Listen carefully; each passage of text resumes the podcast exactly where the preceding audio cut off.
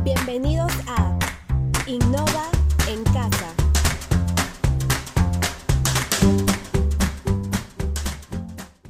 ¿Qué tal? Buenas noches. Bienvenidos a nuestra segunda transmisión de Innova en Casa.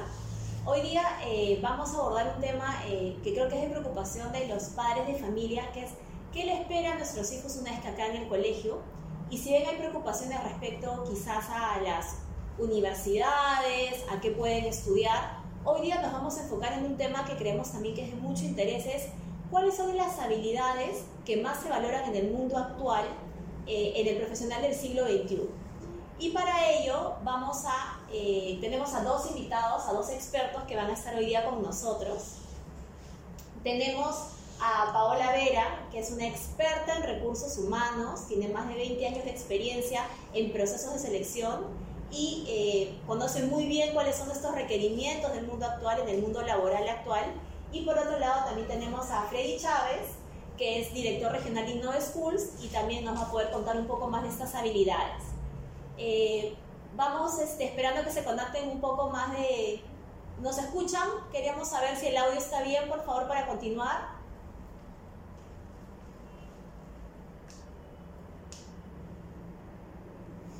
Vamos esperando que se conecten un poco más de padres de familia para iniciar este, bueno, para seguir con la transmisión. Sí, se escucha, perfecto. Qué bien, se siguen conectando. Perfecto, saludos a Carmen, Astrid, José, bienvenidos.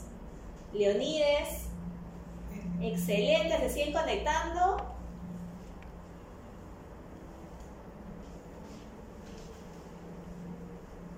Perfecto, gracias a todos los que se van conectando y nos van confirmando. Si también nos pueden contar desde dónde se están conectando, desde qué se es. Perfecto.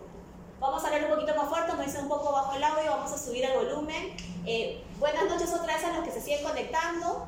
Estamos a punto de iniciar una interesante conversación sobre cuáles son los requerimientos y las habilidades más valoradas en el mundo profesional actual, para lo cual tenemos a dos expertos. Guacho, saludos a nuestros amigos de Guacho, bienvenidos. Perfecto, yo creo que ya tenemos un buen número de padres de familia conectados.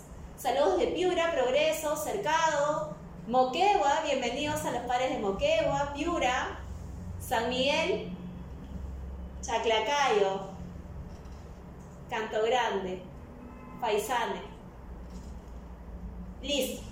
Creo que ya tenemos un, un, buen número de papás que se han conectado y como les decíamos, hay muchos temas de preocupación de los padres de familia una vez que nuestros hijos acaban el colegio. En qué universidad van a estudiar, qué van a estudiar, pero hoy ya nos vamos a centrar en un tema, como les mencionamos, muy importante, es cuáles son las habilidades o estas competencias que busca el mundo actual para el profesional del siglo XXI. Y Paola, este, que es una experta en recursos humanos, Paola Vera, no sé si nos podrías comentar un poco desde tu amplia experiencia, cuáles son esas habilidades que más valora el mundo actual. Sí, gracias Emma. Hemos venido conversando con, con Freddy y queremos compartir con ustedes principalmente eh, cuatro, cuatro habilidades que, hemos, que creemos que pueden ser relevantes y que les podemos transmitir el día de hoy. La primera es trabajo en equipo y colaboración. Eh, hoy más que nunca nosotros en las compañías necesitamos trabajar de manera colaborativa es decir, eh, trabajando entre todos para un fin común.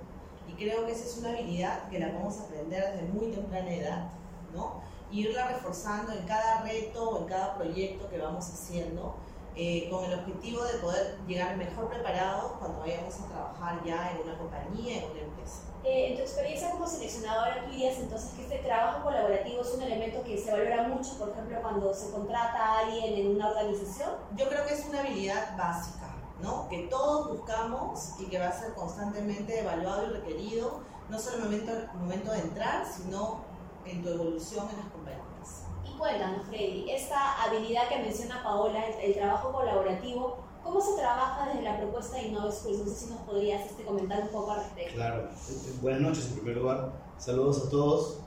Em, todos hemos pasado por la experiencia de ver cómo los colegios se, se diseñan, tradicionalmente, ¿no? O sea, eh, en filas y en columnas. y, probablemente todos mirando solo al, maestro y aquel que conversara con el compañero del costado pues era eh, este, por lo menos distraído, ¿no? Eh, y era reprendido. Esto contrasta mucho con lo que se espera en un trabajo, lo que tú acabas de señalar. Se espera que se interactúe. Cada vez tenemos espacios de trabajo conjunto donde uno colabora con el otro. El único espacio que había antes era el trabajo grupal en la casa, donde ya sabemos cómo funcionaba.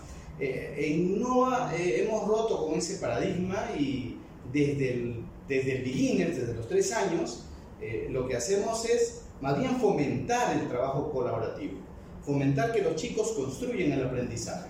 Eso se ve desde el diseño de la mesa que uno utiliza, ¿no? Es una mesa predispuesta para el trabajo en equipo.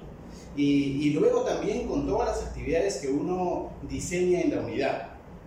Innova está muy pendiente de que se construya en su group learning, en su espacio grupal, el aprendizaje que va a dar luego pie a que cuando uno ya ejerce un trabajo, ya mm, sea natural, le salga natural el hecho de trabajar con los demás. Paula, ¿te suena, digamos, lógico un poco que se implemente esta manera de trabajar en el grupo? ¿Tú crees que marca una diferencia luego para el profesional que ya se desarrolla, digamos, en el mundo laboral? Sí, creo que complementando lo que dice Freddy, es muy interesante que se les ponga retos a los chicos en equipo desde bien temprana edad. Creo que eso es clave porque ya se vuelve un hábito, una manera de ser, una manera de comportarte. Y eso es lo que nosotros queremos, ¿no? Es bien difícil eh, cambiar o modificar una conducta individualista por una conducta colaborativa. Y si se puede hacer de temprana edad, eso ya es un hábito, es un comportamiento, ya lo tienes adquirido y va a ser muy fácil para ti desempeñar. Perfecto, y tú mencionaste ahí, este, nos, nos vamos a centrar en cuatro habilidades, hemos abordado la primera. ¿Cuál crees tú que sería otra habilidad importante a, a trabajar desde temprana edad este, en nuestros estudiantes, en nuestros hijos? Hoy se habla mucho de los procesos de cambio y que vivimos en una constante de cambio. Y creo que eso es una realidad. Todos los días enfrentamos cambios, eh, maneras de hacer las cosas diferentes, ahora a una velocidad mucho más rápida quizá que hace unos años. Entonces, para eso la flexibilidad es una competencia que todos necesitamos desarrollar. Y es una competencia que se va trabajando constantemente. Si lo empezamos a trabajar desde muy jóvenes o desde muy chicos, eso va a ser muy fácil. Pero flexibilidad para afrontar las cosas con una energía positiva, con una actitud positiva y en un entorno diverso también, donde podamos escuchar y ser abiertos para escuchar las opiniones de todos y para ser flexibles con aquellas personas quizás que opinan diferente que nosotros, pero con las que vamos a tener que interactuar y trabajar juntos. Este, Freddy, ¿cómo se trabaja ese tema de la flexibilidad, de la tolerancia, de la diversidad que va de la mano más con el trabajo colaborativo Innova School. ¿Nos puedes dar de repente algún ejemplo que nos grafite? Claro, claro. No sé por qué, pero vuelvo al contraejemplo primero, ¿no? El, el contraejemplo es eh, el hecho de que recordarán los papás que están conectados, aunque algunos son realmente muy jóvenes, pero lo hemos vivido cuando eh, el estudiante tenía pánico de opinar, porque su opinión iba a ser rápidamente criticada por los demás, eh, como que el sistema hacía que uno se retraiga y no quiera combatir. Eh, la opinión era criticada. En un espacio como el que genera Innova, como debería ser, eh, el estudiante está ávido de participar porque sabe que el otro lo va a acoger. Hace poco estuve en una de mis sedes, que es Huacho, a propósito mando saludos porque sé que hay gente de Huacho ahí conectada, y estaba disfrutando de una clase de matemática, pero me llamó mucho la atención que no solamente el profesor estimulara a que el estudiante diera no la respuesta que se espera a un problema, sino que felicitaba cuando el estudiante tenía otras rutas para llegar a la solución. Eh, recordarás que el profesor castigaba y premiaba, solamente premiaba a los que le daban la respuesta que el profesor quería. Pero no solo eso, sino que el niño que participaba o el adolescente que participaba tenía él una dificultad para hablar ¿no? Se tartamudeaba. Pero me llamó mucho la atención que en ese espacio los chicos no se burlaran, ni siquiera se inmutaran ante esa circunstancia y, se lo felicité. Los chicos están acostumbrados en este modelo a valorar lo positivo, a acoger la opinión distinta y a construir sobre ella. Creo me parece estupendo que en un mundo además que reclama mucha ciudadanía, no eh, seamos intolerantes con la opinión distinta. Creo que es una gran oportunidad para que los chicos se formen mejor. Creo que, creo que eso es bien importante. Creo que ser flexible significa ser abierto, escuchar las opiniones de otro, valorar, valorarlas y sacar lo mejor de esas situaciones. No con una, más bien con una actitud negativa, sino bien abierto a encontrar de esas situaciones lo mejor. Me imagino que eso también contribuye, por ejemplo, a un buen clima laboral en, cualquier organización, ¿no? Y contribuye además a fortalecer el trabajo en equipo, que también es tan importante. Eh, hay una habilidad más en la que ustedes creo que han estado conversando eh, respecto a, este potencial que tienen los, trabajadores del mundo, del mundo actual. ¿Cuál sería esa habilidad? Eh, creo que en línea con flexibilidad y que estamos en un constante cambio, viene una habilidad que, que nosotros le llamamos mucho autodesarrollo, ¿no? Que es esta posibilidad de constantemente mantenerse actualizado, buscar conocimiento, buscar aprendizajes, esto, lo que uno aprendió hoy probablemente cambie o evolucione y uno tiene que estar constantemente trazándose metas y objetivos de aprendizaje y de desarrollo, tanto a nivel personal como profesional. Eh, solamente vamos este, anunciando que los padres que estén interesados en hacer alguna pregunta a nuestros expertos la vayan planteando para este, poder responderlas en, en breve. Freddy, cuéntanos un poco cómo se trabaja eh, el tema del autodesarrollo que comentaba Paola, que también es importante en el mundo actual y que es este, altamente valorado. Y, no solo en el mundo actual, siempre ha sido una necesidad que el estudiante gane autonomía, ¿no? que el estudiante sea dueño de sus decisiones. Fíjate que, que un, un tema, un reto para el adulto, para la madurez, es que sea capaz de tomar mis decisiones y que me plantee metas para mí mismo, ¿no? Eh, y eso se logra desde pequeño, o sea, eh, si tuvieras un aula de, inicial en Innova, por ejemplo, eh, disfrutas viendo al estudiante trabajar sin la necesaria presencia en el equipo pequeño del maestro. cada niño trabajando en su zona demuestra cierta autonomía dentro de la edad. Eso se va a ver reflejado luego cuando el estudiante puede eh, organizarse para el aprendizaje tomando roles distintos y tomando decisiones. Inclusive, eh, ahora recuerdo, por ejemplo, que hay una, una estrategia que es la rueda de poder, que es como el estudiante, los estudiantes solucionan sus conflictos interpersonales desde, la, desde el inicial, ¿no? sabiendo qué alternativas tienen para resolver un problema. Esto genera autonomía y luego se va a ver reflejado en las posibilidades de autodesarrollarse. Este, para los que recién se han conectado, muchas gracias Freddy, estamos hoy día con dos expertos abordando cuáles son las habilidades más valoradas en el, en el profesional del siglo XXI. Paola Vera, experta en recursos humanos, y Freddy Chávez, que es director regional de Innova Schools. Ya estamos recibiendo preguntas de los que se están conectando para poder eh, ser atendidas por nuestros expertos. Y Paola, siguiendo con el tema de estas habilidades tan valoradas y de tu experiencia, ¿cuál es esta cuarta habilidad eh, que, es importante en, un proceso de desarrollo profesional? Sí, eh, habíamos eh, pensado compartir con ustedes el tema de orientación a resultados, ¿no? Todo tiene que ver con llegar a cumplir una meta, a cumplir un desafío, a cumplir un reto, ¿no? Entonces, esta tenacidad que uno debe desarrollar para cumplir los resultados, para cumplir las metas, para hacer que las cosas pasen, es algo que todos deberíamos tener presente, ¿no? Siempre, nuevamente, con una buena actitud, con ganas, con mucha pasión, pero siempre enfocados hacia un resultado. Tanto resultados en el trabajo como en la vida personal de uno, ¿no? Tiene que plantearse uno metas y tratar de lograr, hacer un plan y lograr esos resultados. Y Freddy, ¿cómo, cómo se trabaja este tema de, de orientación a resultados en la escuela? ¿no? Eh, tanto en los tres niveles, de repente hemos hablado de inicial, quizá pensar ya en el, en el nivel primario, secundario, ¿cómo, ¿cómo motivar a los estudiantes para que se enfoquen en, los resultados? Eh, nuestro reto siempre, el reto del educador, es hacer que los chicos sean responsables de sus resultados. O sea, el, el, el estudiante no es un elemento eh, al margen que, del cual se opina si aprueba o no aprueba, si aprende o no aprende. El principal protagonista de ese aprendizaje es el estudiante. Por ejemplo, este, en nuestras sedes muchos de los estudiantes dan cuenta de sus resultados a, los, a sus padres. Recuerdo, por ejemplo, que en Faisanes, desde hace varios años, en la sede de Faisanes en Chorrillos, eh, los estudiantes tienen un espacio de conversación con el tutor y con los padres y van explicando los resultados de la libreta, ¿no?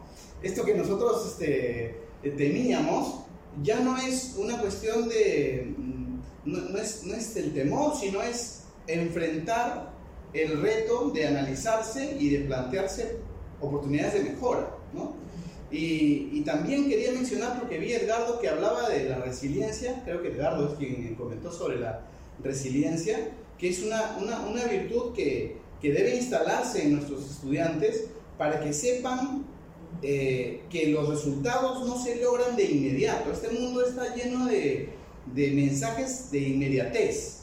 Y lo que hay que hacer es fomentar a que los chicos tengan, se esfuercen por lograrlo disfruten del esfuerzo, que es un, es un gran reto. Este, Paola, aprovechando justo que venía esta pregunta, porque vamos a aprovechar que hay preguntas interesantes de, de, las personas que están conectadas, de los padres de familia. El tema de la resiliencia que ya abordó Freddy desde la escuela, ¿cómo lo ves tú como, como experta, digamos, en el tema más del desarrollo profesional? ¿Cómo, cómo se ve la resiliencia en el mundo actual para un profesional? Eh, bueno, es muy valiosa, pero yo lo escuchaba a Freddy y me ponía en mi rol como mamá, ¿no? Esto, y nosotros los padres a veces tratamos de tener ambientes muy protegidos para nuestros hijos, ¿no? Y no, los, eh, y no nos gusta que fallen, que se equivoquen, pero uno desarrolla la resiliencia equivocándose, cuando las cosas a veces no salen tan bien y uno tiene esta virtud de pararse de nuevo y enfrentar el problema. Yo creo que eso, bien, eso es lo que nosotros queremos y fomentamos en la gente que vamos contratando en las organizaciones, ¿no? Que va a pasar problemas, te vas a equivocar, vamos a tener dificultades, pero tenemos que seguir adelante. ¿Y dónde está nuestra habilidad frente a esa presión o esa situación de pararnos y seguir adelante? Entonces creo que eso viene de todas maneras desde que uno tiene a los chicos en casa, se refuerza obviamente en el colegio, pero creo que es importante eh, y se aprende y uno aprende a ser resiliente con algunos errores en el camino de todas maneras. Sí. Muchas gracias. Creo que ahora pasamos a, a este, a responder algunas preguntas. Eh, nos consultan eh, qué tanto cambia la metodología en secundaria. ¿no? Porque tú has hablado de inicial, primaria, pero quizá el papá está pensando cómo se aborda en, en años ya más, más altos, ya cercanos a dejar el colegio. ¿Puedes contarnos un poco más? Claro, tengo que hablar en realidad desde cuarto grado. Eh, porque el, el, modelo que tenemos en Innova eh, es una combinación de eh, un aprendizaje en equipo y también un aprendizaje individual. Es decir, como pasa en todo en la vida, hay cosas que aprendes interrelacionándote porque eres un ser social, pero también hay ritmos de aprendizaje. Los chicos avanzan en distintos ritmos. No es que mi hijo es menos inteligente que el otro porque se toma más tiempo para aprender, sino que el reto es que cada quien aprenda a su propio ritmo. Entonces hay un espacio desde cuarto grado en el que hay plataformas virtuales de aprendizaje. Ya no tenemos muchos libros, ¿no es cierto? Eh, las plataformas permiten que el estudiante pueda ir a su ritmo, trabajar lo que le llamamos el solo learning, el, aprendizaje individual, eh, a través de la plataforma y siguiendo la velocidad que quiere imprimir y resolviendo sus temas. Hace tiempo que, por ejemplo, ya quedó atrás la enseñanza de, teórica de los cursos como Word, como Excel, ¿no? Siguen siendo importantes, pero ahora el estudiante aprende rápidamente, no necesita esa teoría, necesita eh, gestionar su aprendizaje, su propio aprendizaje. Quería rescatar lo que dice este Freddy Paula para eh, preguntarte ese tema de la gestión del aprendizaje ¿Cómo se trabaja en el mundo profesional? ¿Cuán valorada es? ¿Cómo la evalúas tú como una habilidad, digamos, importante en estos tiempos? Sí, creo que uno tiene que ir por el aprendizaje, ¿no? Creo que ese es el gran cambio si uno pensara en una organización hace algunos años. Eh, los colaboradores estaban esperando que la empresa les brinde ¿no? todos los programas de capacitación, todos los planes individuales de capacitación. Eso creo que ya no es más vigente porque el conocimiento también hoy avanza muy rápido, cambia muy rápido. Entonces uno mismo tiene que ir a buscar el conocimiento. Y hoy tienes una infinidad de plataformas, de cursos gratis, etcétera, donde tú mismo puedes planificar tu propia capacitación. a ver si le podemos responder otra. Eh, nos consulta Freddy, tú mencionaste un ejemplo inicial que es la rueda de poder. Si de repente podrías ahondar un poquito más en, cómo es ese trabajo eh, Correcto, correcto. Sin entrar en mucho detalle, eh, existe literalmente una, una rueda que contiene como una ruleta que uno gira para ver qué premio obtiene, pero que no gira, sino que tiene varias alternativas para solucionar un problema. Por ejemplo, eh, explicarle al otro lo que le incomoda, o sea, ser muy asertivo, eh, eh, darse un tiempo para pensar, ¿no? este, buscar una solución mediante el diálogo, qué sé yo. Hay varias opciones y entonces el estudiante cuando tiene un problema con otro es invitado a, elegir la manera en que van a solucionar sus problemas. Es muy gracioso, es, de verdad muy simpático ver a chicos que nomás en el hecho de ponerse de acuerdo en la manera en que van a solucionar su conflicto, y ya lo han solucionado. Entonces, eso es trabajar también en equipo. Este, Paola, ¿qué piensas de la rueda de poder? Claro, es que trabajamos en una propuesta educativa, pero sería el poder que cada organización pudiera tener su, su rueda de poder. ¿Cuál, cuál crees que sería el valor agregado? De sí, creo que justo estaba pensando que creo que sería mucho más fácil que también cuando tenemos problemas entre adultos llevemos esta rueda y resolvamos nuestros conflictos. Creo que, claro, solo ponernos a jugar en la rueda y ya se acabó el conflicto, ¿no? Claro. Esto, pero creo que es algo que que a veces con herramientas sencillas uno puede resolver en verdad situaciones difíciles, ¿no? Este, entre las preguntas este, que están llegando también, una mamá nos consulta, Freddy, ¿cómo le consta que, que su hijo está este, desarrollando estas habilidades en el colegio? ¿Cuáles son algunas evidencias que tú puedes decir al padre, ahí está esa... Mira, a ver si, si, si puedo resumir todas las ideas que, que, que se me ocurren ahora, ¿no? En primer lugar, yo diría como consejo que el padre no espere los mismos resultados que se mostraban cuando nosotros éramos estudiantes. Por ejemplo, ¿no? Si tú tenías a estas alturas dos cuadernos llenos de matemática, entonces ya te das por satisfecho, porque has aprendido un montón. No, lo que pasa es que has escrito mucho, ¿no? Y el hecho de que te manden 50, eh, 100 ejercicios de matemática del mismo tipo para la casa, este, ya era un signo de que estabas aprendiendo. Esto ya está desfasado. O sea, varios padres me han dicho más bien, por ejemplo, la capacidad analítica que tienen sus hijos y su capacidad para opinar, para expresarse. De hecho, es uno de los frutos hace poco. Vi, por ejemplo, cómo eh, estábamos haciendo un ejercicio en una unidad de, de, una de comunicación que era sobre la entrevista de trabajo. Muy gracioso, muy interesante. Porque eh, se, se, ponían ellos en, en situación de ser el empleador y un postulante al, trabajo y simulaba una entrevista de esta manera que yo tenía que, como estudiante entrevistador, generar mis preguntas y el otro tenía que responderlas sin haberse preparado. Eso, eso cuando tú lo llevas a, a la casa, tiene unos efectos. Los padres de familia me dicen, oye, mi hijo es capaz de expresar mejor lo que piensa. Es una manera de evidenciar cómo impacta esas habilidades de comunicación.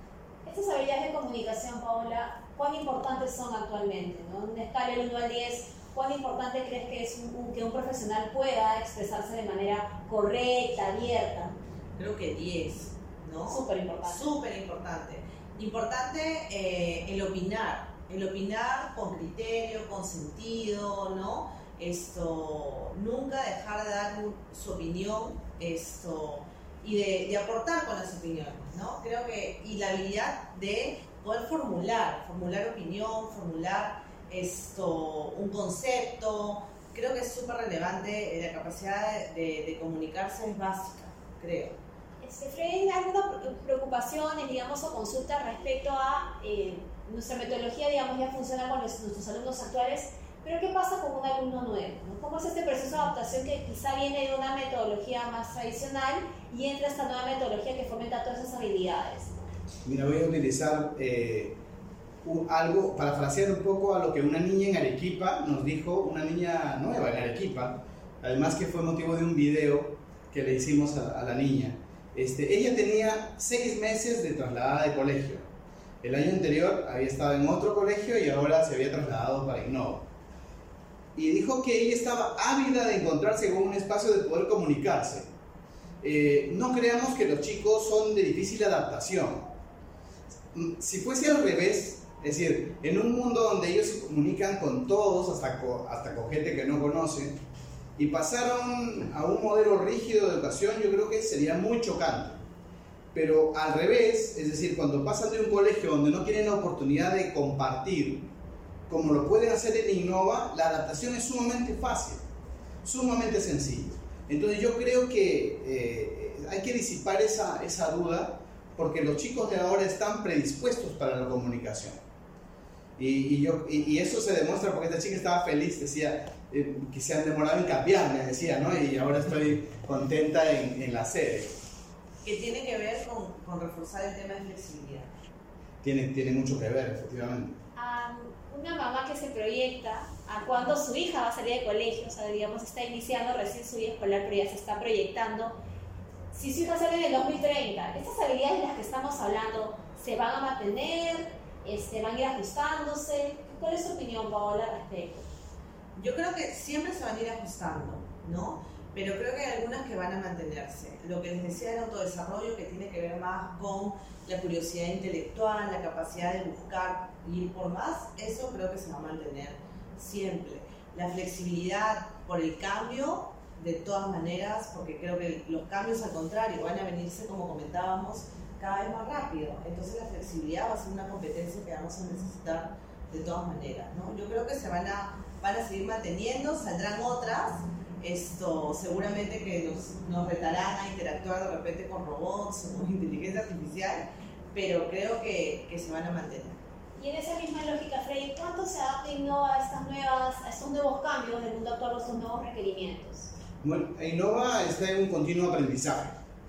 ¿no? Este, siempre hay eh, adaptaciones de nuestra currícula y también está siempre en ese afán de mirar qué pasa en el mundo, ¿no? Eh, creo que, sin temor a equivocarme, somos la institución educativa que más hace esta exploración en el extranjero, siempre, a, cada momento. Y yo creo que las tendencias mundiales son bien aprovechadas por, por el, en el aprendizaje por Innova, ¿no? Y, hay que recordar que eh, hay algunas habilidades que son prerequisitos de otras que puedan salir, ¿no? Esto que decías, Paola, de, de, adaptación al cambio, ¿no? Esto es una cuestión que siempre va a existir, ¿no? Eh, otra cosa es el trabajo en equipo. De, de, qué otro modo se podrá trabajar? O sea, eh, somos seres humanos y por lo tanto necesitamos comunicarnos. Yo creo que esas competencias van a ser útiles ahorita como para dentro de 20 años. ¿no? Perfecto. Ya nos toca, este, estamos llegando casi al fin de esta este, segunda transmisión de Innova en Casa. Eh, hay preocupación, sabemos, este, sobre el tema más de la universidad, mm. que es una etapa de quizás previa, pero creo que es importante hacer este link desde la formación que damos hacia la etapa más laboral. Y muchas gracias, Paula, por todos tus aportes. Pero no se preocupen, estimados padres y familias, son temas que vamos a abordar. Esta recién es nuestra segunda transmisión Innova en Casa. Se vienen muchas transmisiones más. Queremos agradecerles que se hayan conectado, que nos hayan dado todas sus preguntas. Si por ahí, por temas de tiempo, no hemos alcanzado a responder algunas, no se preocupen que estamos tomando nota para poder responderlas en el post de la transmisión. Quiero agradecerle una vez más, Paola, muchas gracias, Freddy. Creo que ha sido un interesante espacio de conversación. Y nada, con nosotros va a ser este, hasta una próxima oportunidad. Muy buenas noches. Ay, me olvidaba, perdón, un último este, tema que nos, este, nos han pedido. Para los papás que quizás se han conectado y aún no son parte de la familia de Innova Schools, este sábado 20 hay un Open Day donde ustedes van a poder conocer mucho más de cerca la propuesta de Innova Schools. Así que toda la información respecto a este evento está en nuestra página web, se pueden inscribir y pueden así conocer mucho más de cerca este, nuestra propuesta educativa. Muchas gracias y buenas noches. Aprovechamos para saludar a todos los estudiantes que están conectados, a los estudiantes que, que nos ven eh, en todo el Perú. Muchas gracias. Muchas gracias, buenas noches, hasta la próxima. Esto fue Innova en Casa. No te pierdas nuestras próximas transmisiones.